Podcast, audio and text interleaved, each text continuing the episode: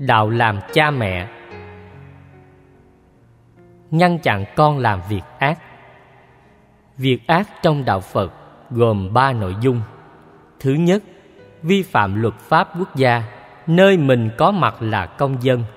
Ví dụ, giết người, buôn bán ma túy, trộm cắp, lừa đảo, làm việc phi pháp, chống lại hiến pháp, qua mặt luật pháp, làm những điều xấu đều có thể dẫn đến tù đày tôi đã có cơ hội thuyết giảng năm lần cho khoảng 2.000 phạm nhân tại trại giam K20, huyện Dòng Trơm, tỉnh Bến Tre và năm lần tại trại giam Sơn Phú 4 cho khoảng 5.500 phạm nhân ở thành phố Thái Nguyên. Phần lớn phạm nhân tại đây lãnh án từ 5 năm đến 20 năm tù về tội hình sự hoặc phạm các loại hình luật pháp khác nhau ở tuổi còn rất trẻ.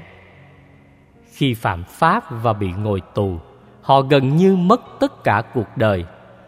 Dù lao động tốt trong trại giam, được về trước thời hạn theo lệnh ân xá thì cũng phải mất ba năm làm mới lại uy tín của chính mình.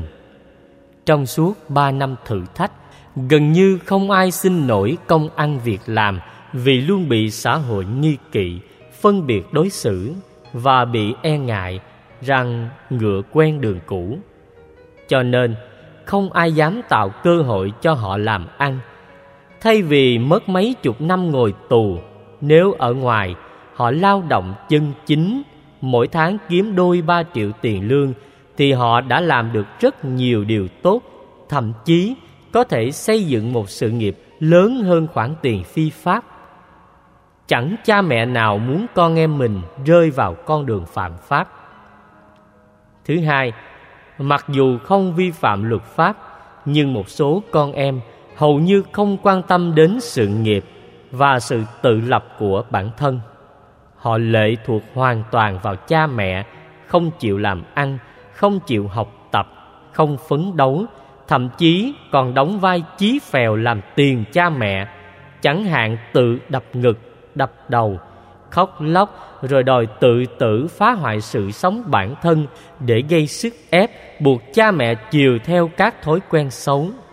Đặc biệt, những người rơi vào bệnh cái chết trắng, ma túy qua loại hình tổng hợp như thuốc lắc, đập đá, hít đá và nhiều loại ma túy tổng hợp khác vốn có thể khiến họ đê mê trong hạnh phúc ảo và đánh mất tương lai.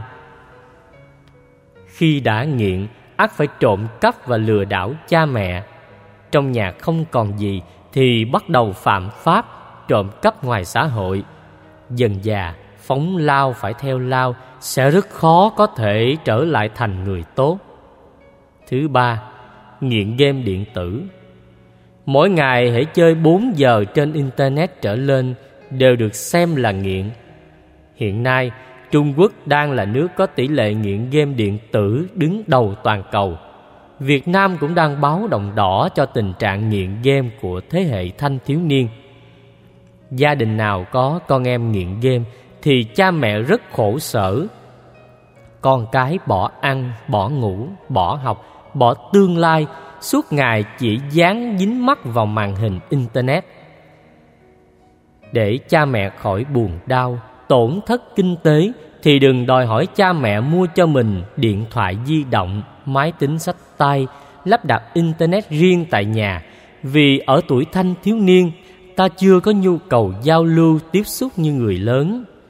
Thời gian này phải tập trung trọn vẹn cho việc học. Dù cha mẹ có đủ điều kiện tài chính, ta cũng không nên đòi hỏi thêm một điện thoại di động đồng nghĩa có thêm một mối phân tâm, tán dốc, tán tình. Chơi điện tử tại nhà thì 10 người hư hỏng hết 8, 9. Đó là nỗi đau chung của tất cả các bậc cha mẹ trên toàn cầu chứ không riêng gì Việt Nam. Chỉ dạy con làm việc lành. Ba phương diện việc lành. Thứ nhất, trở thành Phật tử từ nhỏ trở thành Phật tử từ nhỏ thì con cháu của chúng ta sẽ ít hư. Nếu không nói là không hư, và biết sống ý nghĩa cho mình, cho người. Có ba ngôi tâm linh làm điểm tựa.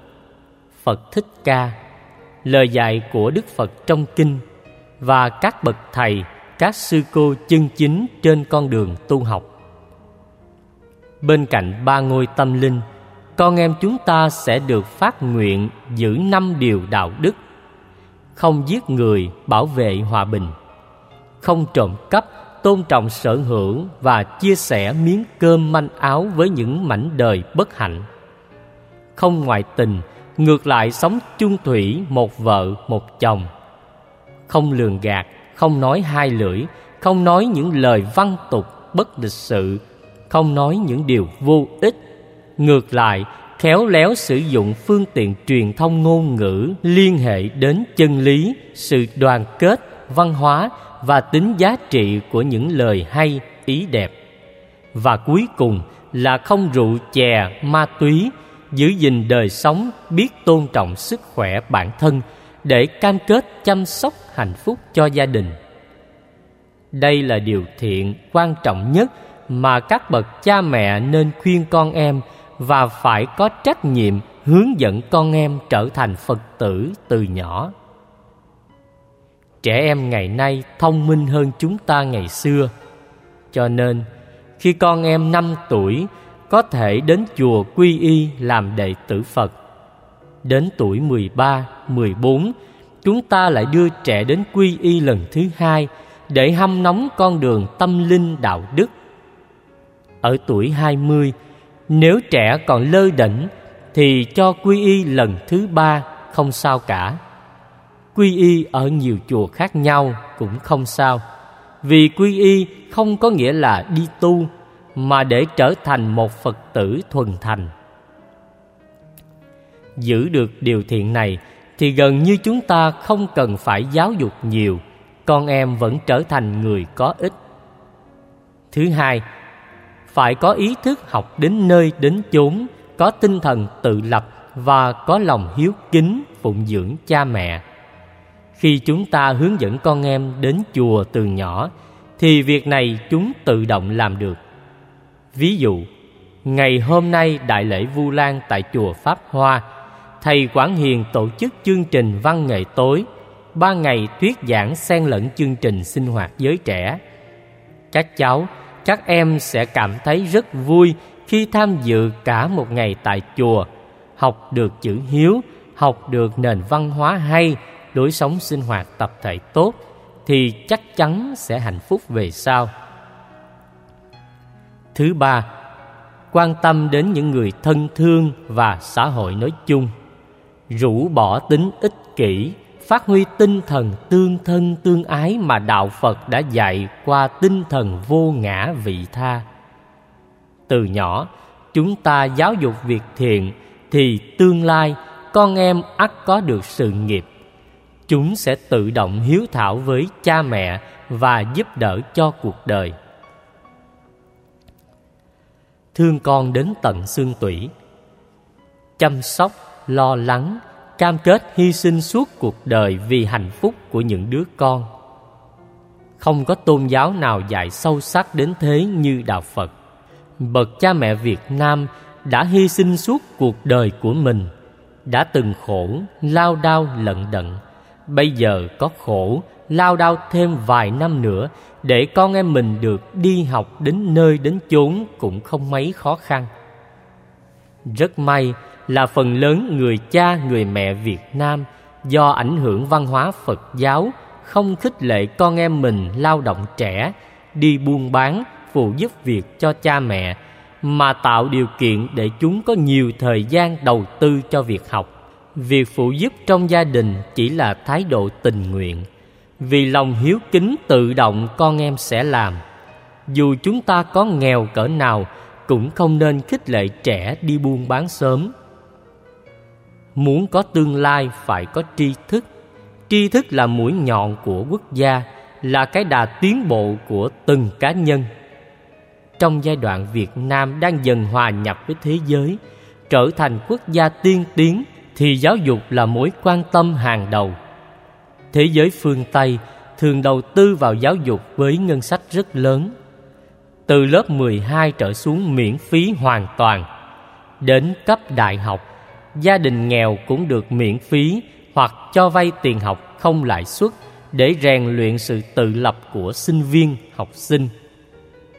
Thương con tận xương tủy, ngoài chăm sóc sức khỏe, chăm sóc con phát triển chiều cao, không béo phì, thì các bậc cha mẹ còn phải chăm sóc đến đạo đức, tư cách, lối sống và sự nghiệp của con em. Bài Kinh Vu Lan có câu Tính sao có lợi thì làm Chẳng màng tội lỗi bị giam, bị cầm. Ngoài ý nghĩa phê phán những đứa con bất hiếu Bài kinh còn lên án lòng quan tâm của rất nhiều bậc cha mẹ đến độ mù quáng Phạm luật pháp để mong kiếm nhiều tiền bạc lo lắng cho con. Theo Đạo Phật không nên lo tận xương tủy kiểu như thế. Ta phải quay trở về sử dụng con đường đạo đức Thà chậm nhận một chút Thà ít vào một chút Mà trong sáng lương tâm không rai rứt cuộc đời. Đồng thời, ta giáo dục con em bằng gương hạnh chuẩn mực đạo đức, thì sau này con em chúng ta sẽ trở thành những người mẫu mực. Đoạn kinh địa tạng nói, nhiều bậc cha mẹ nhìn thấy cảnh khổ lao lý hay bệnh tật của con cháu trong gia đình thì mong mình chịu khổ đau thay thế cho chúng. Nhưng đức phật nói, dù có đi cùng đường, có nỗ lực muốn thay thế nỗi khổ cho con cũng không thể nào làm được. Vì nhân quả ai làm nấy chịu, tốt và xấu đã có phần. Cho nên, thương đến tận xương tủy chỉ con đường tốt, con đường tích cực, giá trị, đạo đức và hạnh phúc chứ không thể bày sẵn hạnh phúc cho con phải giúp con em có năng lực tự lập từ nhỏ mà vẫn gắn bó tình thân, tình thương và truyền thông ngôn ngữ tích cực, biết hiếu kính, lễ phép. Được như thế, sau này con em sẽ nhớ ơn trọn đời. Sắp xếp hôn phối tốt đẹp Giáo dục Phật giáo và đạo đức Phật giáo quan tâm đến tương lai hạnh phúc gia đình của con em. Phương Tây không mấy bận tâm đến chuyện này – các tôn giáo khác cũng vậy. Vì họ nghĩ hôn nhân do Chúa sắp xếp Mà Chúa thì chưa từng có thật. Cho nên, cha mẹ trở thành Chúa thực tế, Phật thực tế trong cuộc đời Để sắp xếp hôn nhân cho con cái. Tuy nhiên để làm công việc đó một cách thành công Thì không nên áp đặt Mà chỉ định hướng, khích lệ, phân tích Rồi truyền trao kinh nghiệm giúp con cái chọn người bạn đời xứng đáng. Phần lớn thanh thiếu niên có thói quen yêu bằng mắt nên chọn ngoại hình đẹp, giọng nói ấn tượng, dáng đi hấp dẫn, ăn mặc sang trọng và đánh đồng nó với tình yêu mà ít quan tâm đến khía cạnh nhân cách và cá tính. Khi về ở chung vài ba tháng mới ngỡ ngàng thất vọng dẫn đến ly thân, ly hôn, đường anh, anh đi, Đường tôi, tôi đi, chuyện tình đôi ta chỉ thế thôi. Thực tế, hậu quả của tình trạng đổ vỡ hạnh phúc gia đình không phải chỉ thế thôi. Cặp vợ chồng bỗng trở thành kẻ thù của nhau, đưa nhau ra tòa, tranh luận từng lời ăn, tiếng nói, và rồi con cái chung mới là người bất hạnh nhất. Chưa hết, nhiều cặp vợ chồng còn trả thù lẫn nhau theo kiểu ăn không được, phá cho hôi. Yêu ai đó, ta phải hiểu rõ cá tính của họ, chú trọng ngoại hình thì chỉ sau thời gian ngắn, khi tuổi xuân bắt đầu qua đi, tình cũng sẽ cất cánh bay xa. Phần lớn chị em phụ nữ bị vướng vào quan điểm chọn người tài giỏi thông qua khả năng chu cấp kinh tế và rồi tiền hết thì tình cũng bay. Nếu không khéo chạy theo lời hứa hẹn ngọt ngào sẽ dễ trở thành nạn nhân. Đa số phụ nữ nghèo tình nguyện trở thành vợ của những người đàn ông Hàn Quốc, Đài Loan, Trung Quốc phải gánh hậu quả bi thương từ cuộc sống gia đình với những ông chồng tâm thần, trầm cảm hoặc tính tình dị hợm, vốn bị người dân bản địa chê bai xa lánh. Họ chi ít tiền mua phụ nữ Việt Nam về làm vợ. Như thế làm sao được hạnh phúc? Cha mẹ thường có kinh nghiệm trong việc sắp xếp hôn phối tốt đẹp. Nhìn cậu con trai Cha mẹ có thể biết nó có chí thú làm ăn Có sự nghiệp, có nhân cách hay không. Còn các cô gái trẻ lại không nhận thấy thế. Chỉ quan tâm vẻ đẹp trai Ăn nói duyên, hấp dẫn. Về sống với nhau cái duyên nào có nuôi mình? Ăn nói hấp dẫn ga lăng với mình thì cũng có thể ga lăng với người khác. Cho nên phải có chiều sâu suy nghĩ để chọn người xứng đáng làm chồng hoặc làm vợ. Phụ nữ đẹp như hoa cũng chỉ để trưng nếu không biết nghề gì.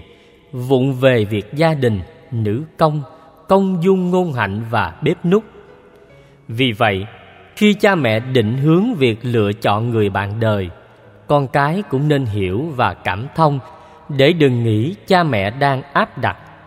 Cha mẹ cũng phải khéo léo không áp đặt hình mẫu con dâu, con rể của mình, bởi vì tình yêu và cảm nhận của chúng ta đôi lúc khác với con cái. Chúng ta nào sống với con dâu, con rể đến cuối đời nên chỉ định hướng tốt cho con chọn bạn đời, chứ không nên áp đặt. Áp đặt còn gây ra hậu quả khổ đau khi con cái phải sống chung với người mà chúng không hề yêu thương. Trong việc chọn bạn đời, miễn người ấy có nhân cách, dù nghèo nhưng chí thú làm ăn, có tinh thần tự lập, không rượu chè, hút sách, bài bạc, không hưởng thụ đàn điếm đã được xem là lý tưởng hãy chọn con dâu, con rể là phật tử, để đồng cảm trên nhiều phương diện khi đến với nhau. Vợ chồng khác tôn giáo sẽ có cách tiếp xúc vấn đề, đặt vấn đề, giải quyết vấn đề. Cách đầu tư cho sự nghiệp tương lai của cả hai là hoàn toàn khác. Đã khác nhau thì sẽ chọi nhau, dần già mất hạnh phúc. Trong khi quan hệ vợ chồng cần nhất yếu tố tâm đầu ý hợp cách đây một tuần một nữ Phật tử rất xinh đẹp, tuổi ngoài 40, đến chùa xin quy y cùng gia đình. Sau lễ quy y, chị tâm sự với niềm vui rằng chị đã đúng khi chọn người chồng xấu xí về ngoại hình. Chị nói, không phải con có ý xúc phạm chồng mà con muốn nói rằng con cố tình chọn chồng xấu để chồng không thể đi ngoại tình. Như vậy, Chị này tìm chồng dựa vào nhân cách và tinh thần làm việc. Chồng chị không biết rượu chè, không bài bạc, không nói dối, không thích đi chơi. Rời khỏi công xưởng, anh chỉ về thẳng nhà lo cho con cái. Chị cho biết, con rất may mắn trong quyết định của mình nên bây giờ sống rất hạnh phúc, không phải lo gì. Đó là một bài học kinh nghiệm chu cấp những thứ cần dùng. Nên hiểu bổn phận này theo hai nghĩa. Thứ nhất, cần dùng ở tuổi vị thành niên là sách vở, những nhu cầu thiết yếu phục vụ cho việc học. Nhiều người cha người mẹ nai lưng làm việc suốt ngày đêm để con mình được du học anh, pháp, đức, mỹ, vân vân, với chi phí vô cùng đắt đỏ. Cha mẹ không dám chi dùng cho bản thân mà sống vì tương lai các con. Mong muốn con cái có kiến thức vững, nghề nghiệp giỏi, nên đầu tư hết mình, bao nhiêu cũng không tiếc. Cha mẹ ở nông thôn thì phải làm thuê, làm mướn để con em lên học tại các thành phố lớn. Nếu con cái không chịu học, lại bài bạc, rượu chè, be bét hay internet và game, thì đó là đại bất hiếu. Là con cái khi tiếp nhận những thứ cần dùng từ cha mẹ, cũng phải sử dụng nó một cách chân chính và biết ơn. Đức phật nói, con người không biết ơn cũng không đền ơn là người vô dụng. Ứng xử với cha mẹ thế nào thì sau này con em chúng ta sẽ đáp trả theo cách thức như thế, thậm chí còn tệ hơn cha mẹ chu cấp phương tiện là điều kiện tốt cho con được học đến nơi đến chốn ở tuổi vị thành niên. Không có nghĩa là tạo điều kiện cho con đua đòi. Hãy xem xét nhu cầu đó có thật cần thiết hay không. Thời gian qua, tôi có dịp tư vấn cho một số bà mẹ khổ đau khi con cái rơi vào nạn nghiện hút. Tôi hỏi lý do tại sao nghiện ma túy thì một bà mẹ kể, Ban đầu, nghe con than phải đi học xa, Bà mua chiếc xe thật tốt. Có xe tốt, Con bà đi chơi giao du với bạn bè xấu, Con nhà giàu, Dần dần vướng vào đường dây ma túy, Trở thành kẻ trộm cắp Và bị bắt bỏ tù. Tuổi 14 đã vào tù Thì phải đến năm 22 tuổi Mới bắt đầu học lại lớp 9 không biết khi nào mới xây dựng được sự nghiệp. Với nhu cầu có thật, cha mẹ chỉ nên đáp ứng ở mức độ vừa phải. Điện thoại di động, internet hoàn toàn chưa cần thiết với lứa tuổi thiếu niên.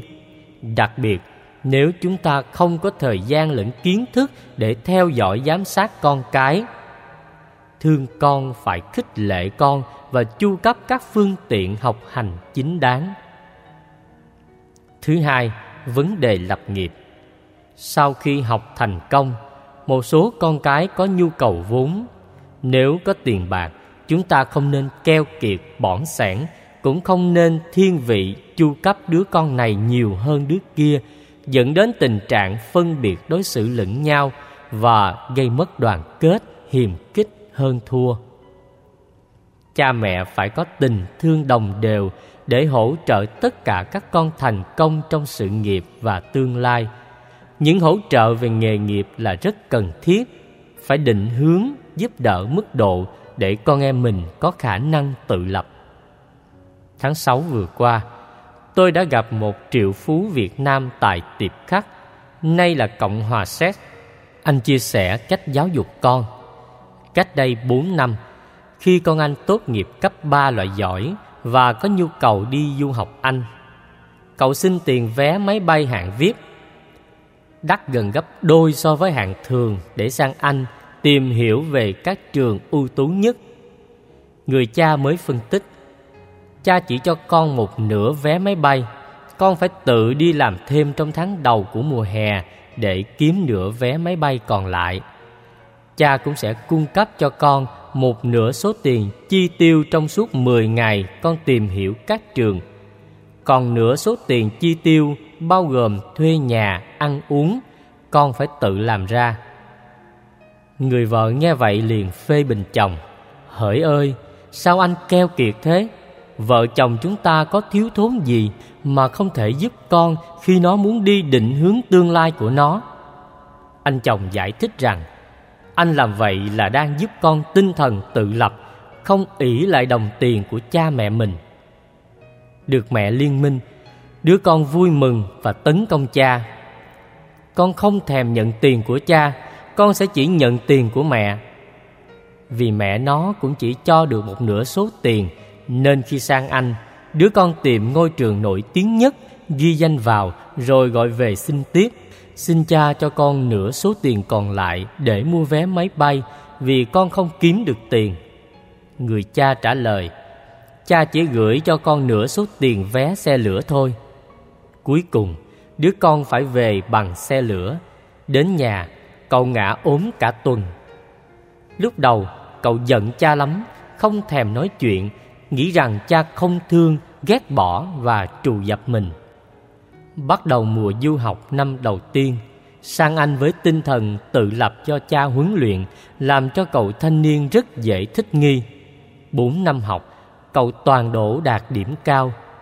Trong thư gửi về gia đình, Cậu cảm ơn cha đã khéo dạy dỗ để ngày hôm nay cậu trở thành một sinh viên xuất sắc và bình dị, con của triệu phú mà sống như những người bình dân. Nhờ đó, uy tín của cậu tăng trưởng trong bạn bè. Như vậy, định hướng nghề nghiệp cho con không có nghĩa là chúng ta giúp từ A đến Z.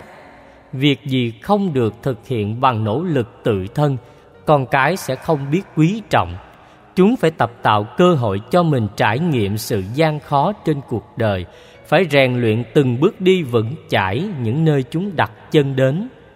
Cuộc sống đầy cạm bẫy, cám dỗ, nghịch cảnh, chướng chuyên, đừng sợ hãi hay dè dặt. Mỗi lần té ngã là mỗi lần con cái chúng ta học một bài học lớn.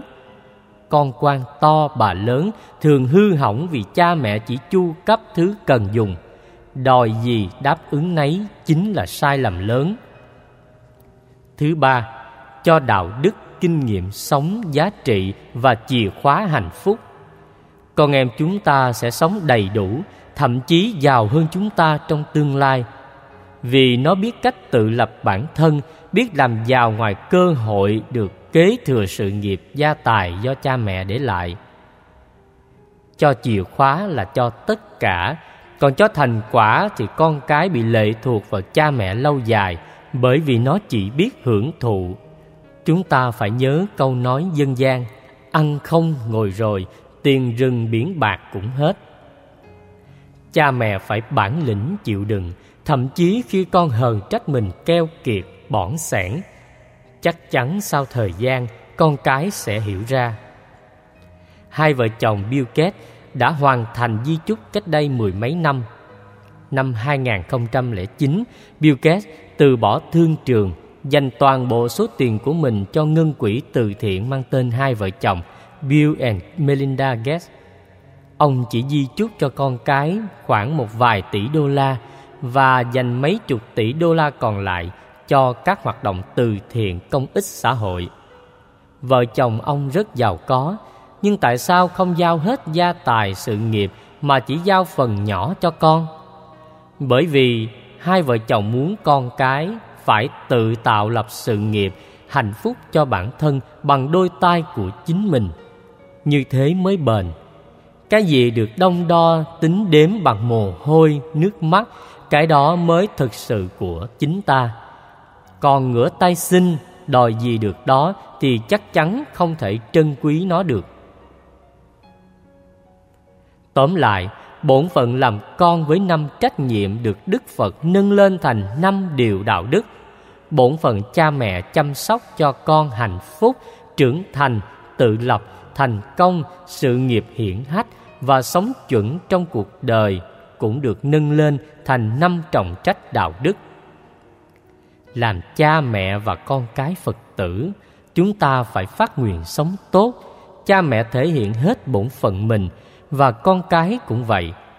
Dĩ nhiên, có những tình huống cha mẹ có trách nhiệm đủ năm bổn phận, nhưng con cái lại bất hiếu, thì cũng đừng vì thế mà bỏ rơi con. Trong dạy dỗ, chồng có thể cương, nhưng vợ phải nhu, nhằm đưa con em từ thói hư tật xấu, chỉnh mãn, lười biếng, ỷ lại, trở thành người tự lập, thành công và biết quý trọng đạo Phật từ nhỏ. Còn con em nào hiếu thảo nhưng cha mẹ lại thiếu trách nhiệm với bản thân cờ bạc nhậu nhẹt rượu chè hưởng thụ thì cũng đừng vì thế mà hận cha hận mẹ. Ta phải đặt mình trong hoàn cảnh cha mẹ để cảm thông đừng bao giờ phân bì với bạn bè trang lứa rằng, tại sao chúng bạn được cha mẹ chăm sóc, còn mình lại không? Mỗi hoàn cảnh có một bài học khác nhau. Chúng ta tận dụng từng hoàn cảnh để sống hạnh phúc. Cha mẹ không có trách nhiệm mà ta vẫn hiếu kính, mới gọi là đứa con lý tưởng thật sự. Hãy nên trở thành những người con như thế.